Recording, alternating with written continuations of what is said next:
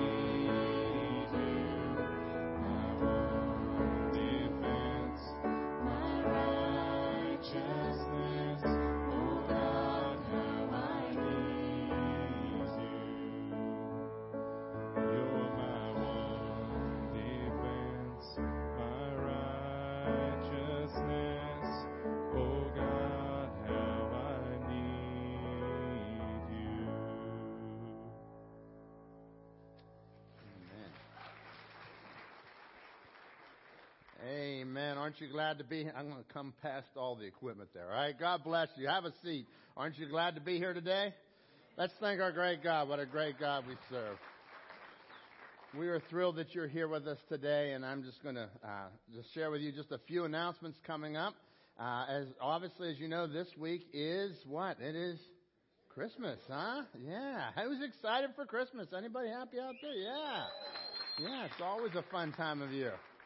Christmas Eve. I want to encourage you to uh, to be here on on Friday for Christmas Eve. We have three offerings: two o'clock, four o'clock, and six o'clock. And uh, we are looking to just see God do some complete miracles in people's lives. So I want to encourage you to bring a friend, invite a friend to come on out and uh, and be here for Christmas Eve, so that they can, so that they can be hearing the good news of Jesus. I want to encourage you to be here. It'll be a great time of worship.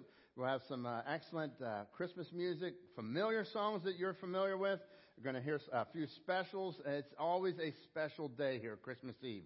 And, uh, and, and people hear how they can have a relationship with Jesus. So I want to encourage you, take the invite inside of your bulletin there and invite somebody. Take a step of faith and call somebody today or tomorrow or Tuesday or any day this week and just put in their hand and say, hey, I'd love for you to be here with us. Uh, come out and check out Christmas Eve at our church. Maybe they can't be here whenever you're able to be there, but you can tell them, hey, we've got a great Christmas Eve. They will be happy that they are here.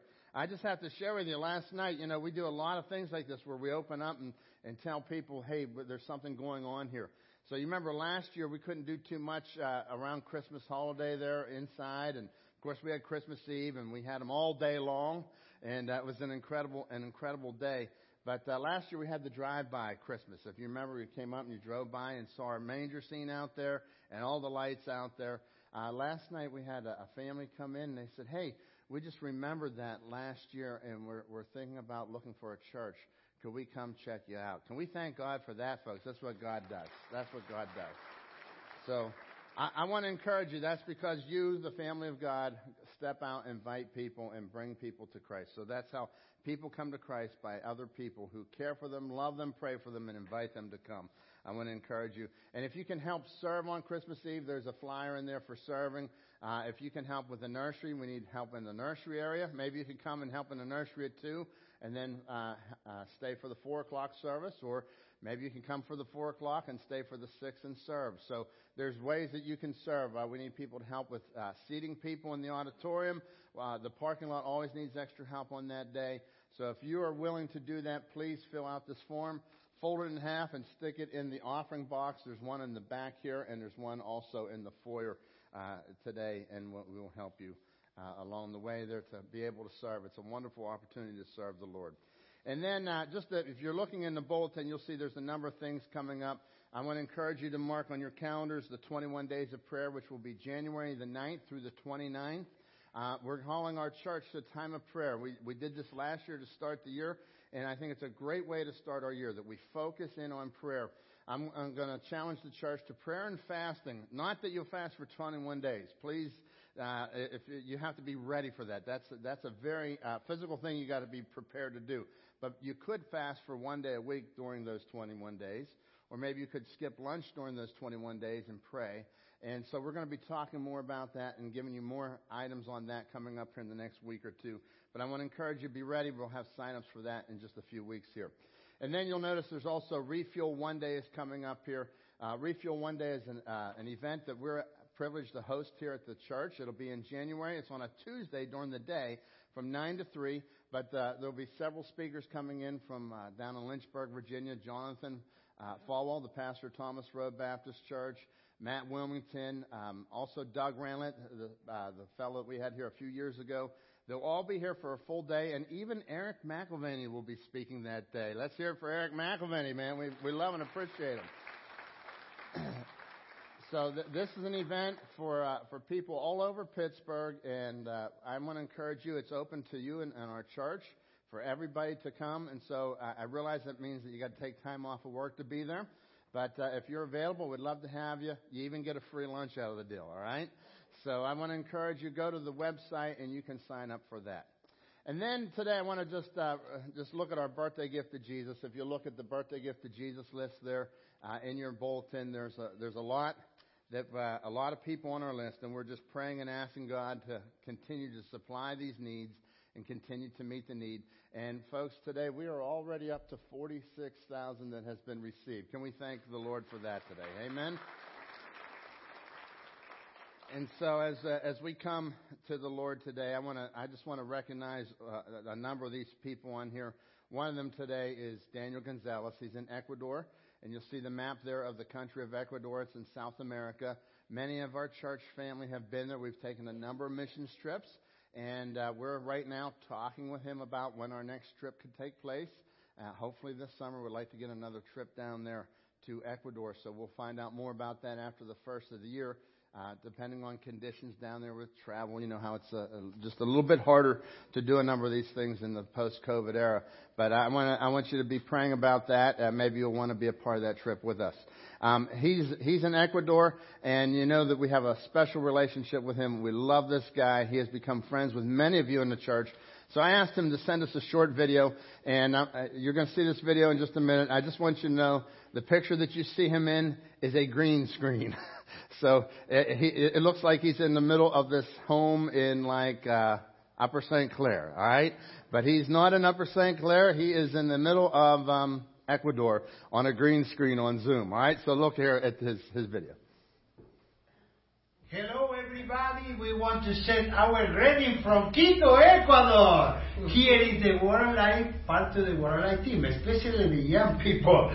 These children are part of the to our families here in World Life Ecuador. Here is Ariel, and Caleb, they are part of the families, children, and we want to express our gratitude to you in this special time, Christmas time. It's a special uh, time to remember uh, Jesus was coming to this earth to save us. If we, we remember to his love, the love of Jesus, the love of God to us. Thank you so much also because the church, your church, Library Baptist Church, the World Church, is part to the love of God to us because you send our offerings every every month. We, we receive this offering for for this weekend to preach the gospel. We want to send the gospel to different places around to the Ecuador. And also today I want to express our gratitude. We want to express our gratitude to the children because the children to your church, the Library Baptist Church children, sending a special offering to us in this time. Thank you so much, children. Thank you so much for your love. And we want to say uh, our greetings to this Christmas in two languages. One in English, the second in our language, Spanish. First all in English. One, two, three. Merry Christmas! And now one, two, three. Feliz Navidad! Isn't that wonderful? Yeah. So our, our kids, uh, uh, they've been, we've been asking the kids and the teenagers to set a goal, and our children's ministry set a goal for the kids to bring in their nickels and pennies and dimes, and and uh, and we set a goal down there of five hundred and fifty dollars. And uh, and look, as you can see, that's their thermometer, and as they bring them up, they fill the cross up with these ornaments down there uh, up until the you see the thermometer goes up to right at the crossbar of the cross there. So they they they set the goal at 550. I heard that over 300 dollars came in on Wednesday night with the kids because I heard them counting the coins and all that fun stuff. You know, Alicia's like, "Can you believe it? Coins?" It's like Alicia. It's only three hundred dollars worth of coins. It used to be ten thousand worth of coins. You know, nowadays it's everything is electronic, right?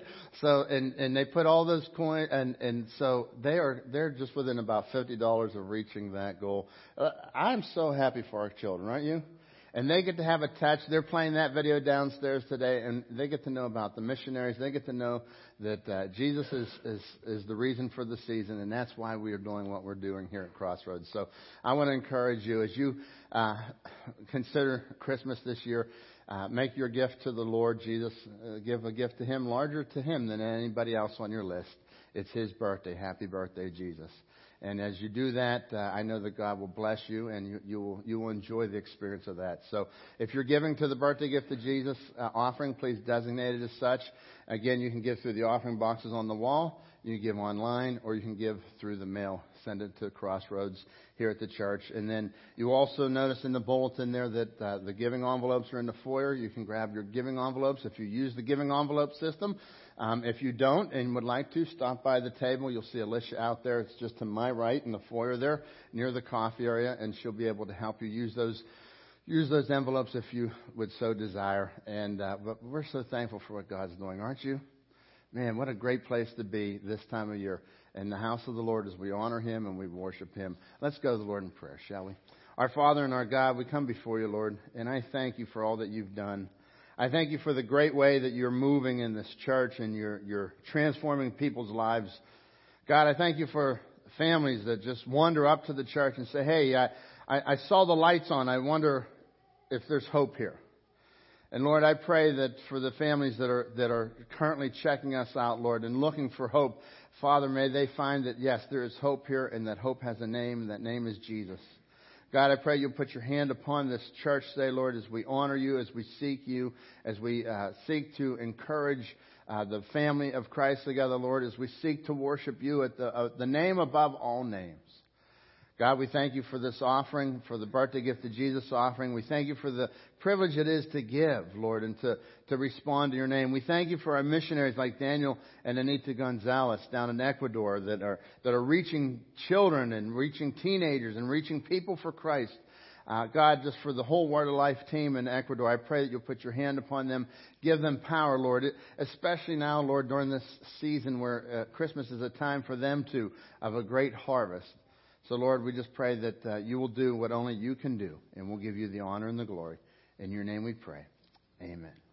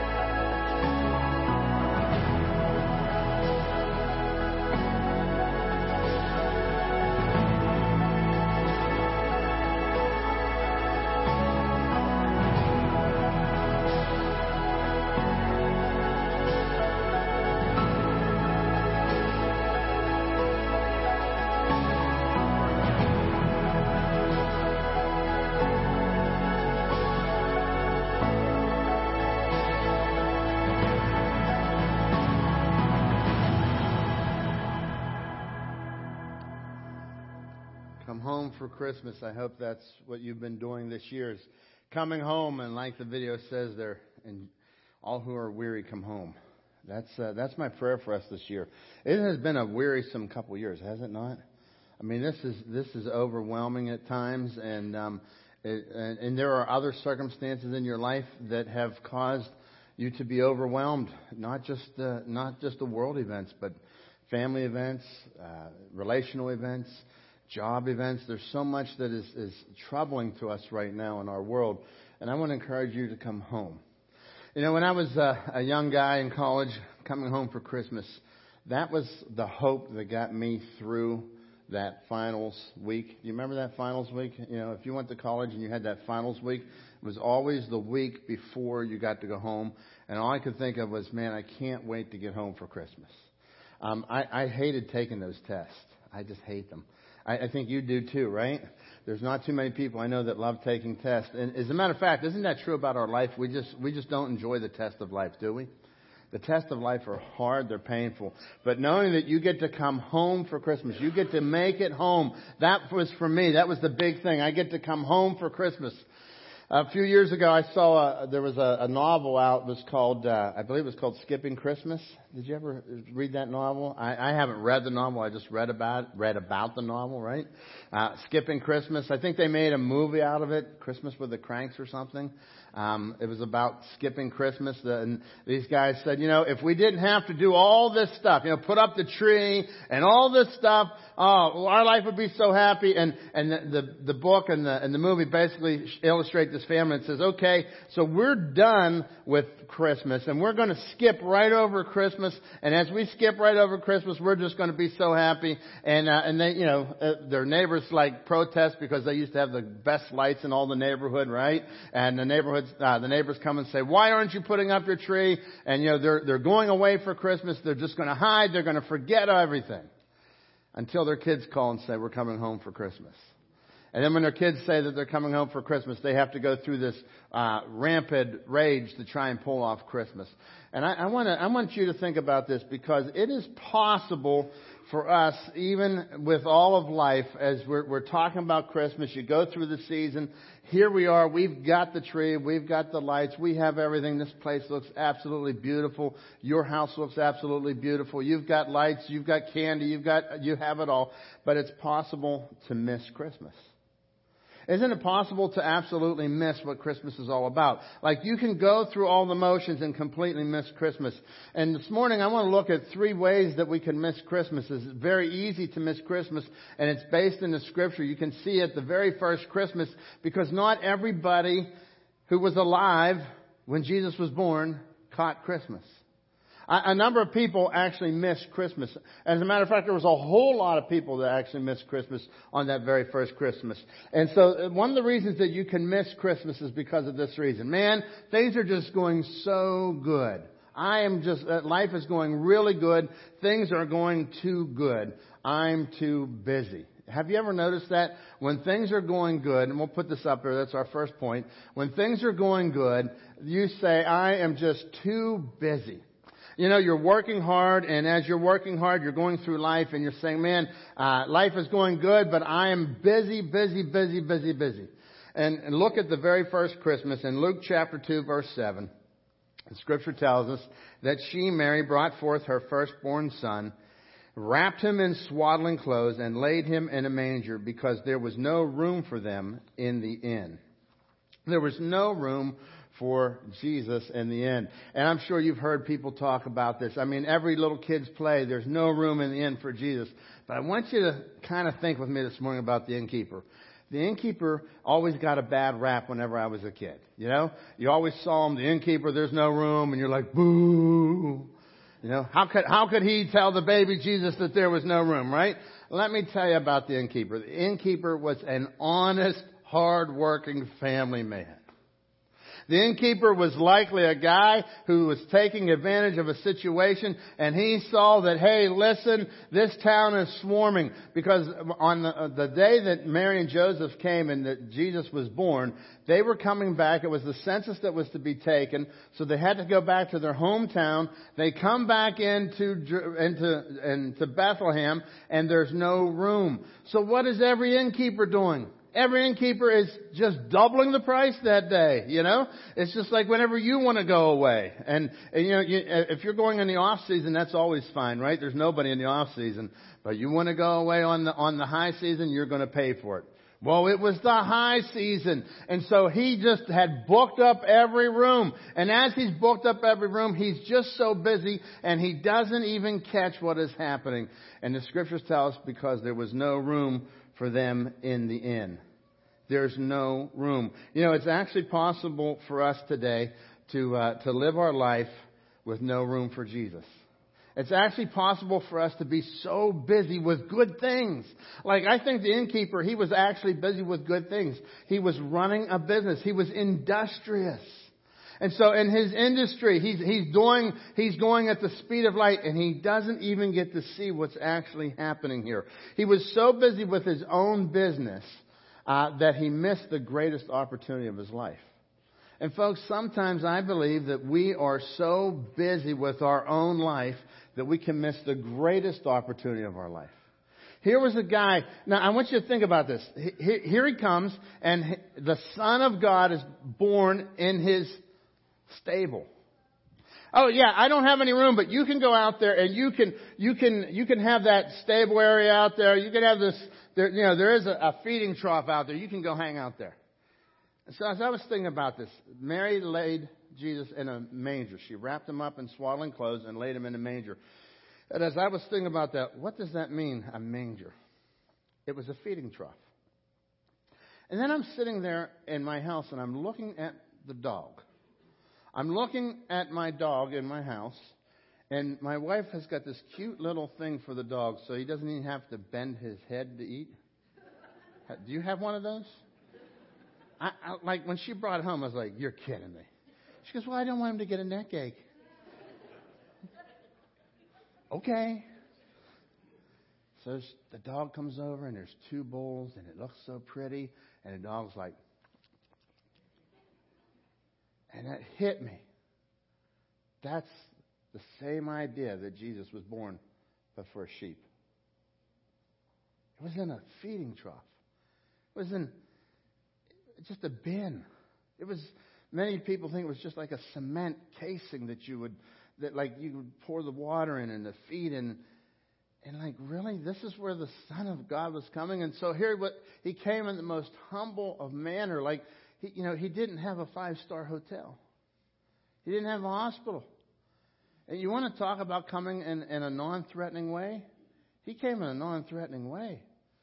And so he, he's born in this manger. And so here was the innkeeper. The innkeeper says, Man, I have no room. He's just going about his life. He's so busy. And I think sometimes for us, it's easy for us to be so busy with our home, with our schedule, with our thoughts, with our budget, with our plans, uh, with everything that we have to deal with. Are you so busy that you don't even have time to make room for Jesus? And, and I, you know, I want us to think about that not just at Christmas time, but really the whole year. Because right now, is we're we're, kind, we're going to slow down here for a couple weeks as we end the year, and uh, and then it kind of slows for for a little bit, and then it kind of picks back up again. Uh, 18 months ago, we were all slowed down. And I think even during that slowdown, we didn't really slow down. Like our minds went into overgear. Okay, we're at home. I know as the pastor of the church, I said, okay, we're at home. We can't let the church go down. We're going to go and we're going to work even harder now. And so I'm beating the staff up every day. What are we doing? What are we doing? What are we doing? They're like, well, we're at home. We're afraid of this virus. And that's the way the world went for a while, didn't it? And so we started working and we found out new ways. And so your bosses it sent you home and sent you home with a laptop, and your laptop has become your best friend, right? Uh, many of you are working from home still to this day. I know my kids are both still working from home, and uh, and all the challenges that come with that. Uh, so there, there's a, there's a lot of lot of change that happened. But listen, even whenever the whole world we thought shut down, our minds never shut down. And it's so easy for us to come and to put in everything else in, but to stop and listen for who He is. Uh, you could be so busy with Christmas that you miss that you miss meeting God. In the meantime, He's born right next door. Uh, imagine the opportunity for that for that innkeeper. Could you imagine after Jesus was born, if he would have only figured it out? Son of God was born here. You know, you want to talk about a tourist trap? You know, he would have been the richest guy in the world. Like, you know, Son of God was born here. Uh, come to this room. You, you ever go over? I think there's a place over in Cleveland, that Home Alone house, or, or is it the, the Christmas Story house? The Christmas Story house. You can go and you can uh, you can tour the Christmas Story house. Could you imagine if this guy would have figured it out? If he, but he missed the opportunity of a lifetime. You want to talk about growing his business? He did what was right in his own eyes. And the scriptures tell us that all the time.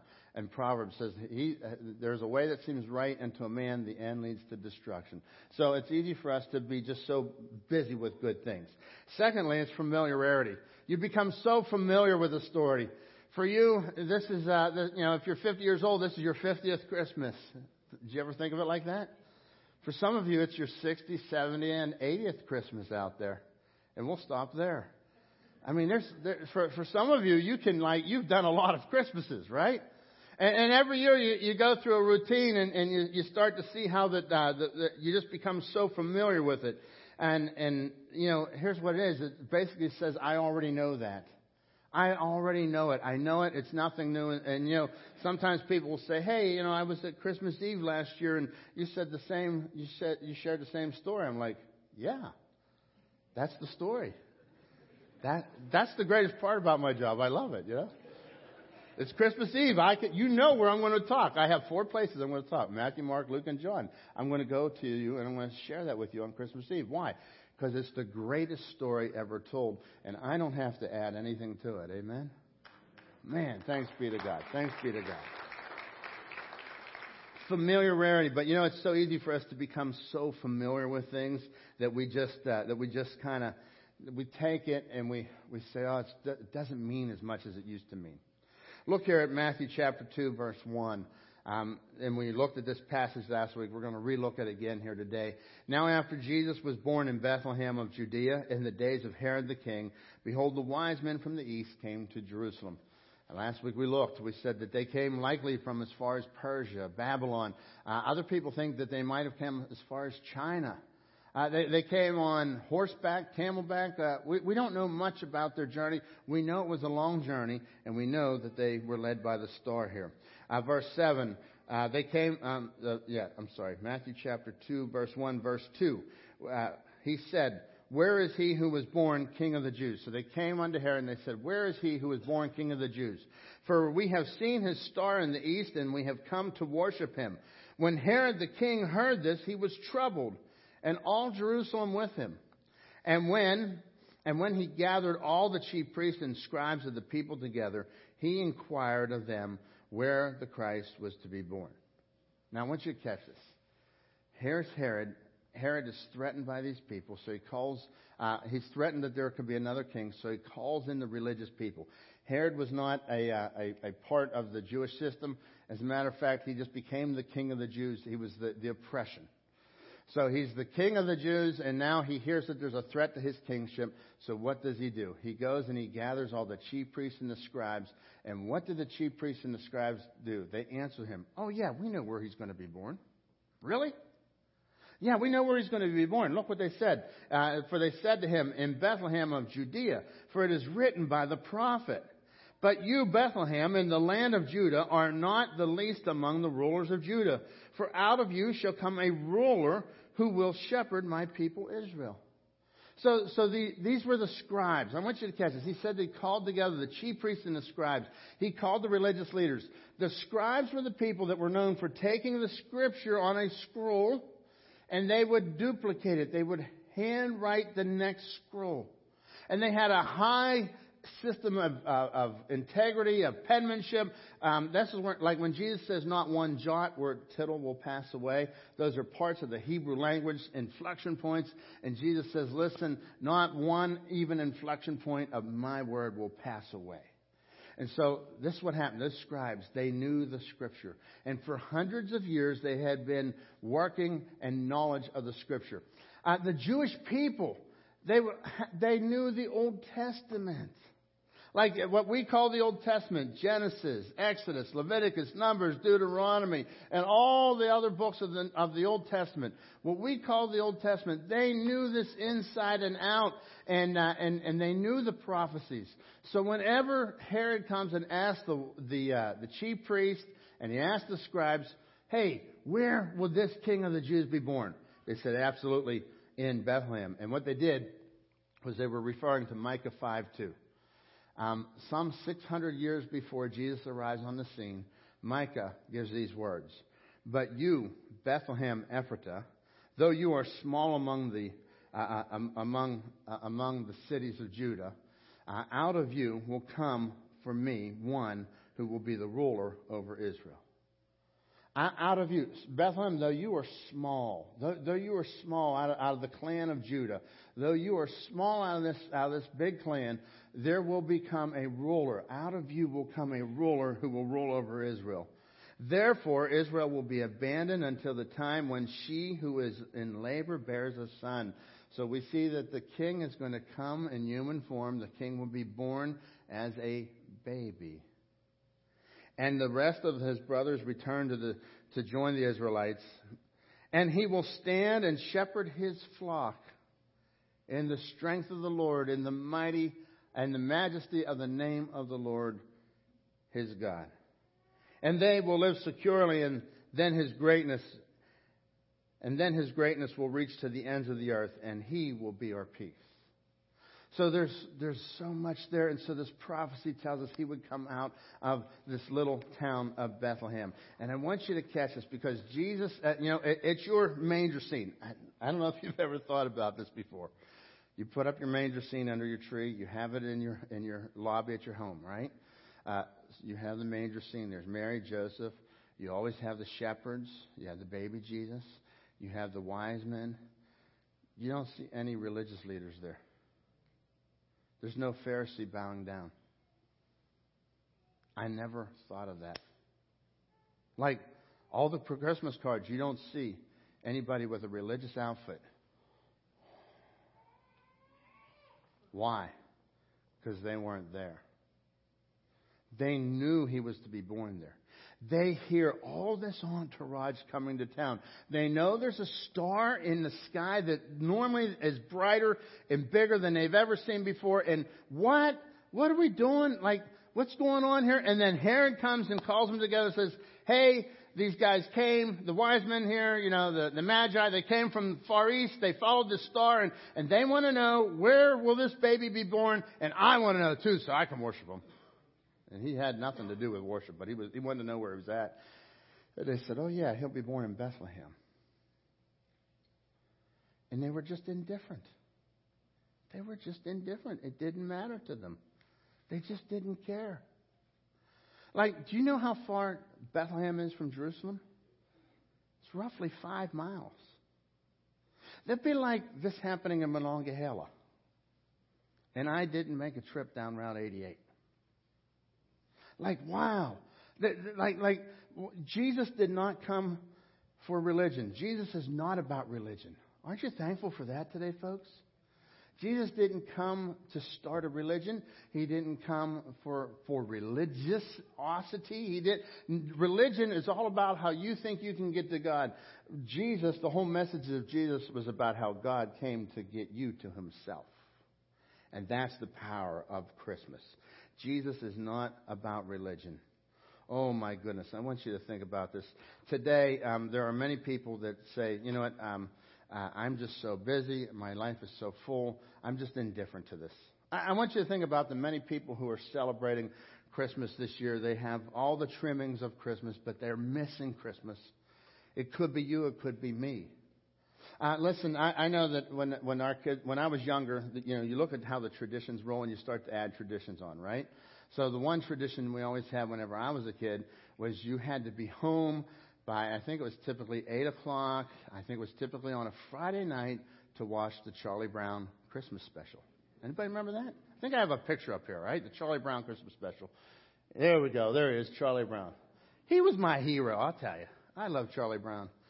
Um, Charlie Brown, the Christmas special. You had to get home by five, by eight o'clock to watch that thing.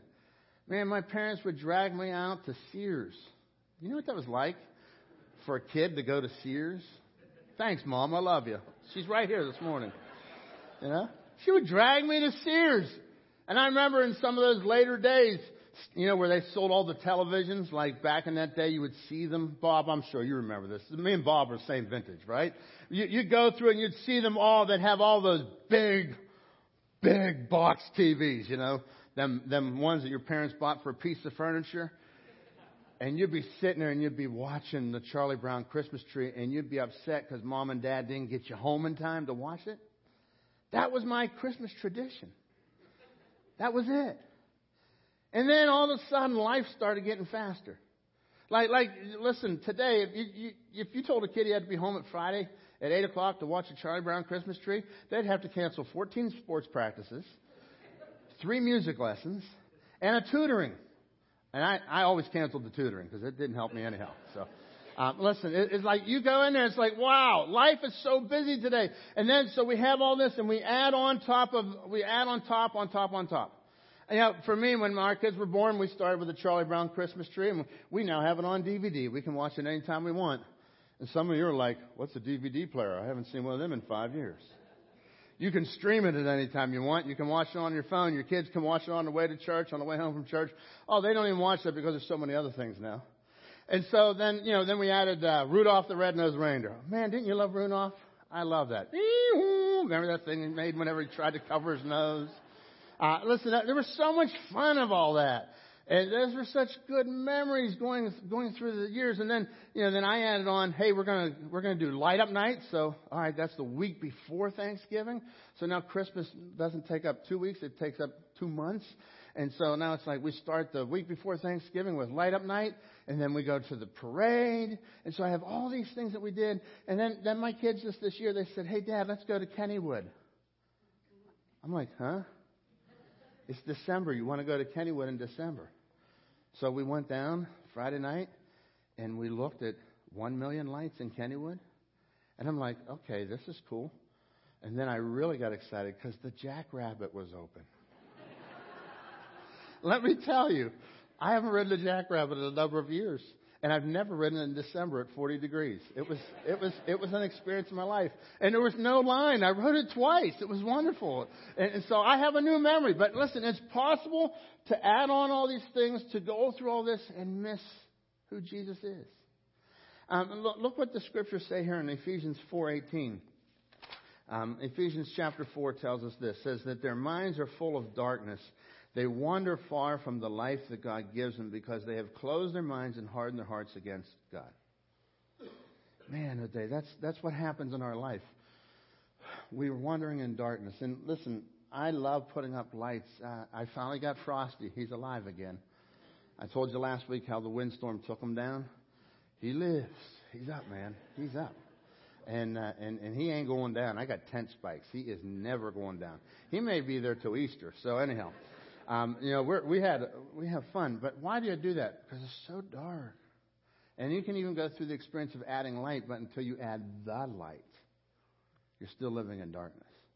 And so I want to encourage you uh, this Christmas season, don't don't walk away from from the, the real meaning of Christmas because you're too busy or because oh, it's just Christmas. Let the reality of Jesus cause wonder in your heart. And, and never get over that wonder. Never get over the wonder. Like that wonder of a, you know, when you're a kid, you're waking up on Christmas morning. Um, you know, my wonder on Christmas morning now is I wonder how I got through Christmas Eve. You know, it's a full day at the church, and I'm, oh. But my wonder is in Christ. And I say, oh, Lord, thank you. Thank you for the gift that you gave me. And that's something that is a, a light that you're lighting right now, and it lasts all year long. It's not something that we just snub and put out after Christmas. Um, number three is the fear. Many people miss Christmas because of fear. Look at what happened for Herod, Matthew 2 3. Uh, fear is, the, is, this, is this thing that would cause you to, to miss Christmas. When Herod the king heard this, he was troubled, and all Jerusalem with him. When he heard that the king of the Jews was born there, he was troubled. Uh, there was a fear that set into him, and let me tell you, he was fearful because he was he was a little bit of a crazy guy. Herod said that uh, nobody else was going to be the ruler but him. As a matter of fact, Herod was known for killing people who were a threat to his kingship. He uh, he was known. I, I've, I've read some crazy things about him. He killed several family members. He killed several of his brothers. He killed, I believe, one record said he even killed his wife. He, he was paranoid. He was crazy. He said, if anybody's going to get close to my kingship, I'm going to get rid of them. Um, even a few days before he died, he killed several other family people, uh, family members, because he just didn't want them to take his legacy. He didn't, didn't want them to usurp him as king. And you know, I think today for us that uh, that we have many people have fear of I'm going to follow God. Like if if this is the king, if Jesus, this baby that was born, is the king, then what does that mean for me? It means I'm not in control anymore. It means I have to surrender control to God. And so this is where King Herod was. King Herod was like, I'm not going to be in control anymore. I won't be the leader. I am the, I am sitting on the throne. And so if Jesus is the king, he must sit on the throne. And so he was willing to, to wipe out every newborn baby under two years of old. And you can go and read that in Matthew chapter 2.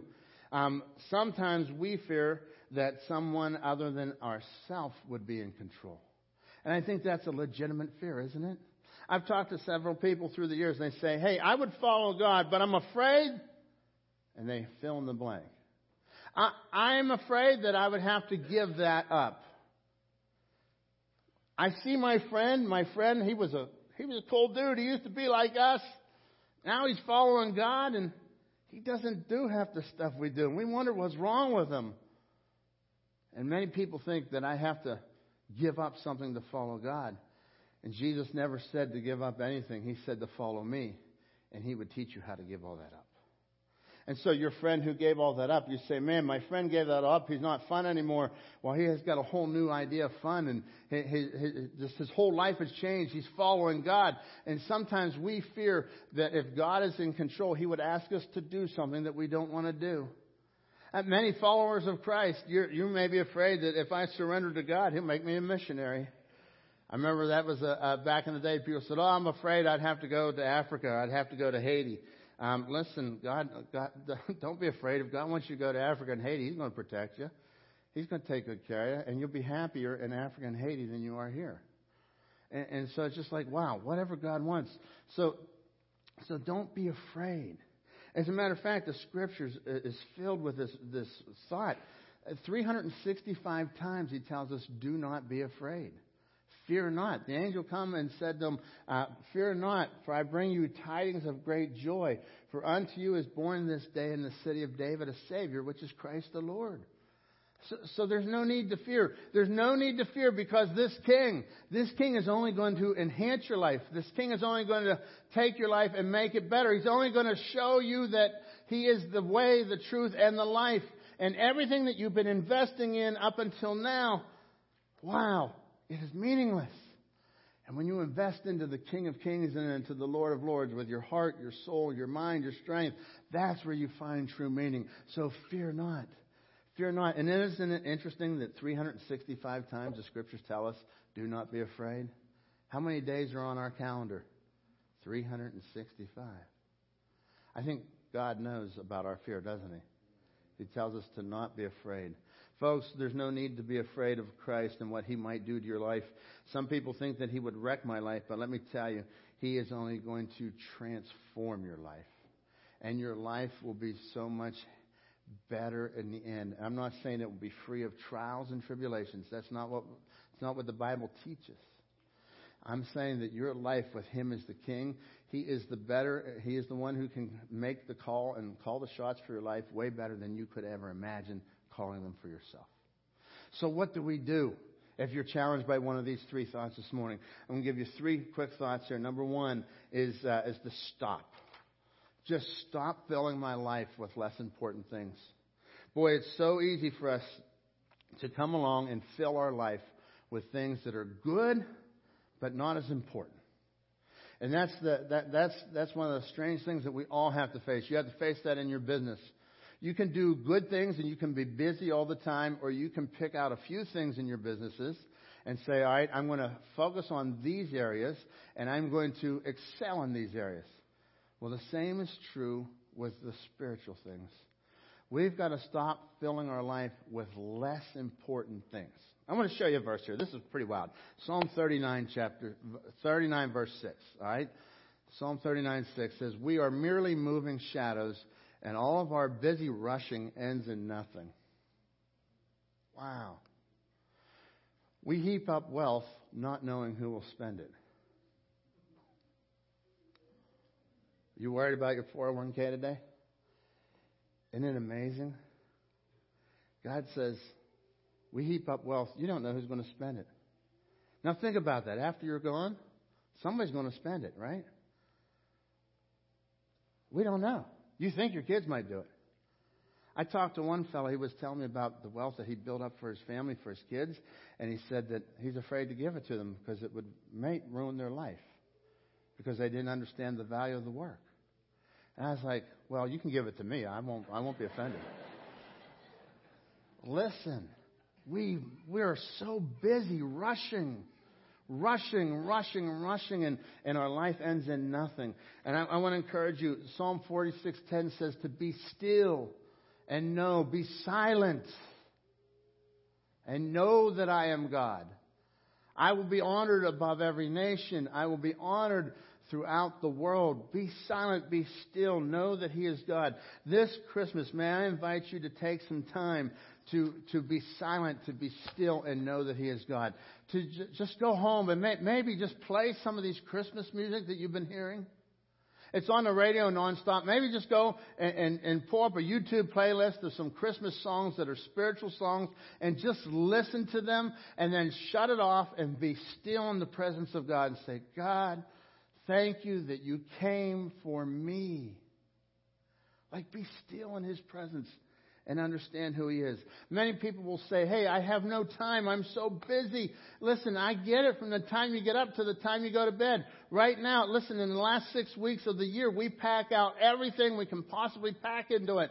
And you're so busy. But I'll tell you what, if you'll make time for this, it will transform your heart and soul. And you will be so much the one who grows. The fear of the Lord, Proverbs 10:27 the fear of the Lord adds length to your life. You say, I'm so busy I don't have time for God. It adds length to your life. The years of the wicked are cut short. And I want to encourage you to look, to stop, and now, secondly, to look at why Jesus came. Why did he come? You think about it. Why did Jesus come? The angel said it real clear. Luke 2:10. The angel said to the shepherds, "Do not be afraid, for behold, I bring you good tidings of great joy, which will be to all people. For there is born to you this day in the city of David a Savior who is Christ the Lord. This was, the angels came and they said this to the shepherds. And I want you to catch it today that as he said this to the shepherds, that was a good news because the people are sinners and they needed a Savior. I am a sinner and I need a Savior. So when Jesus was born, the proclamation was, fear not, there's great joy. And here's the great joy is that you are no longer under the condemnation by God because Jesus has come. If you'll trust Him as your personal Savior, He gives you the way, the truth, the life. No man comes to the Father but through Jesus. This was the beginning of the message. And He says, a Savior has been born, which is Christ the Lord. The Savior of the world was coming. Why did Jesus come?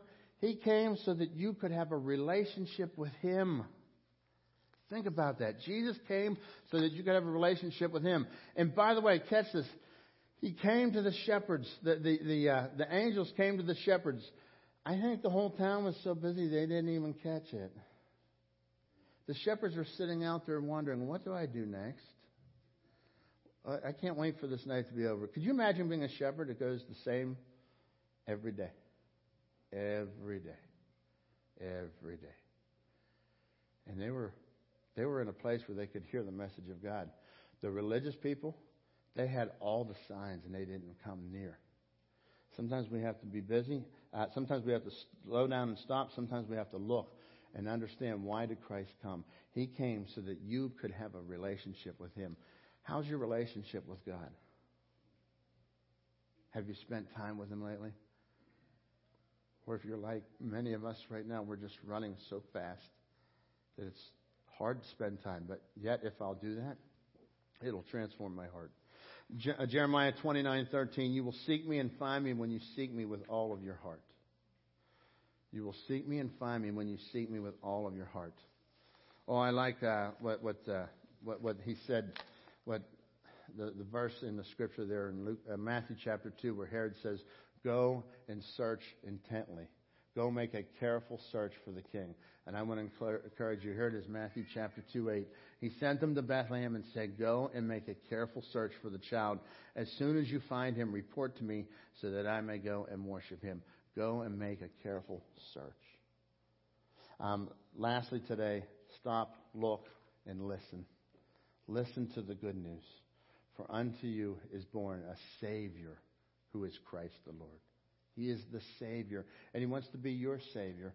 The question is, will you surrender to Him this morning?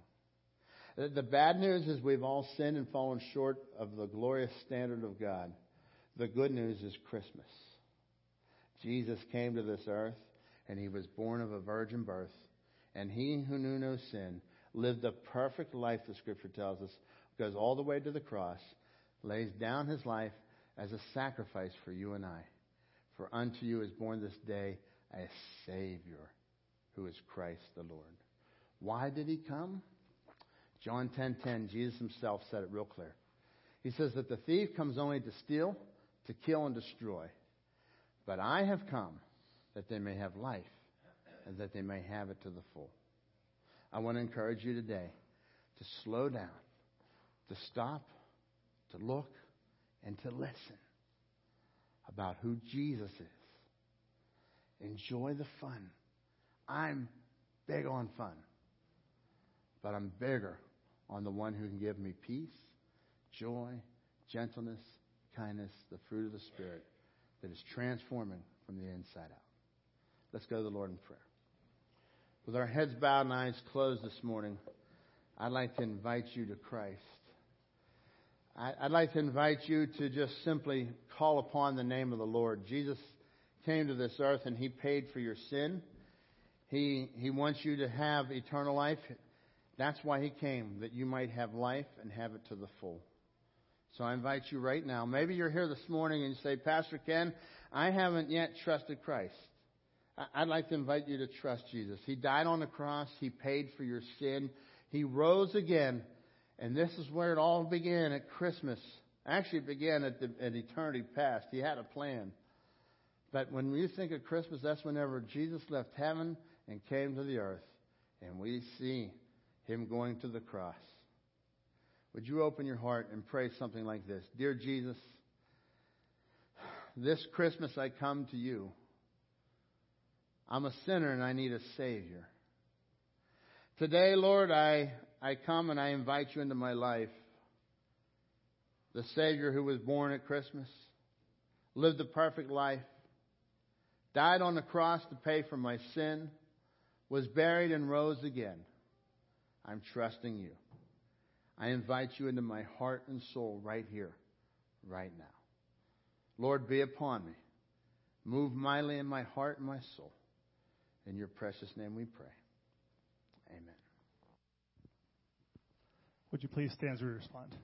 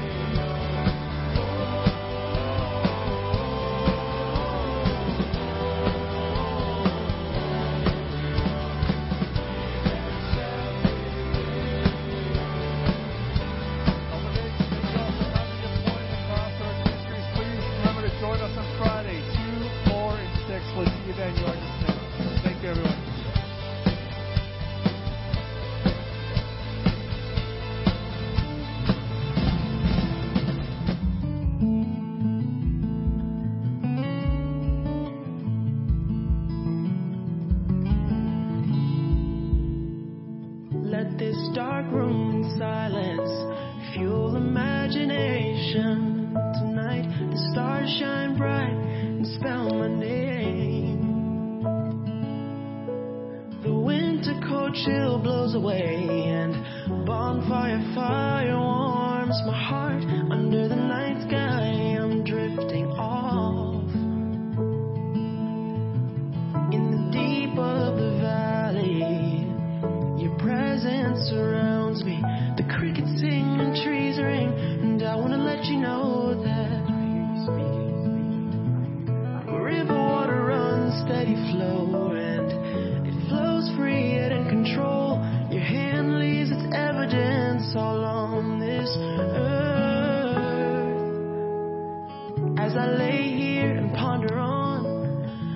creation, you made it all.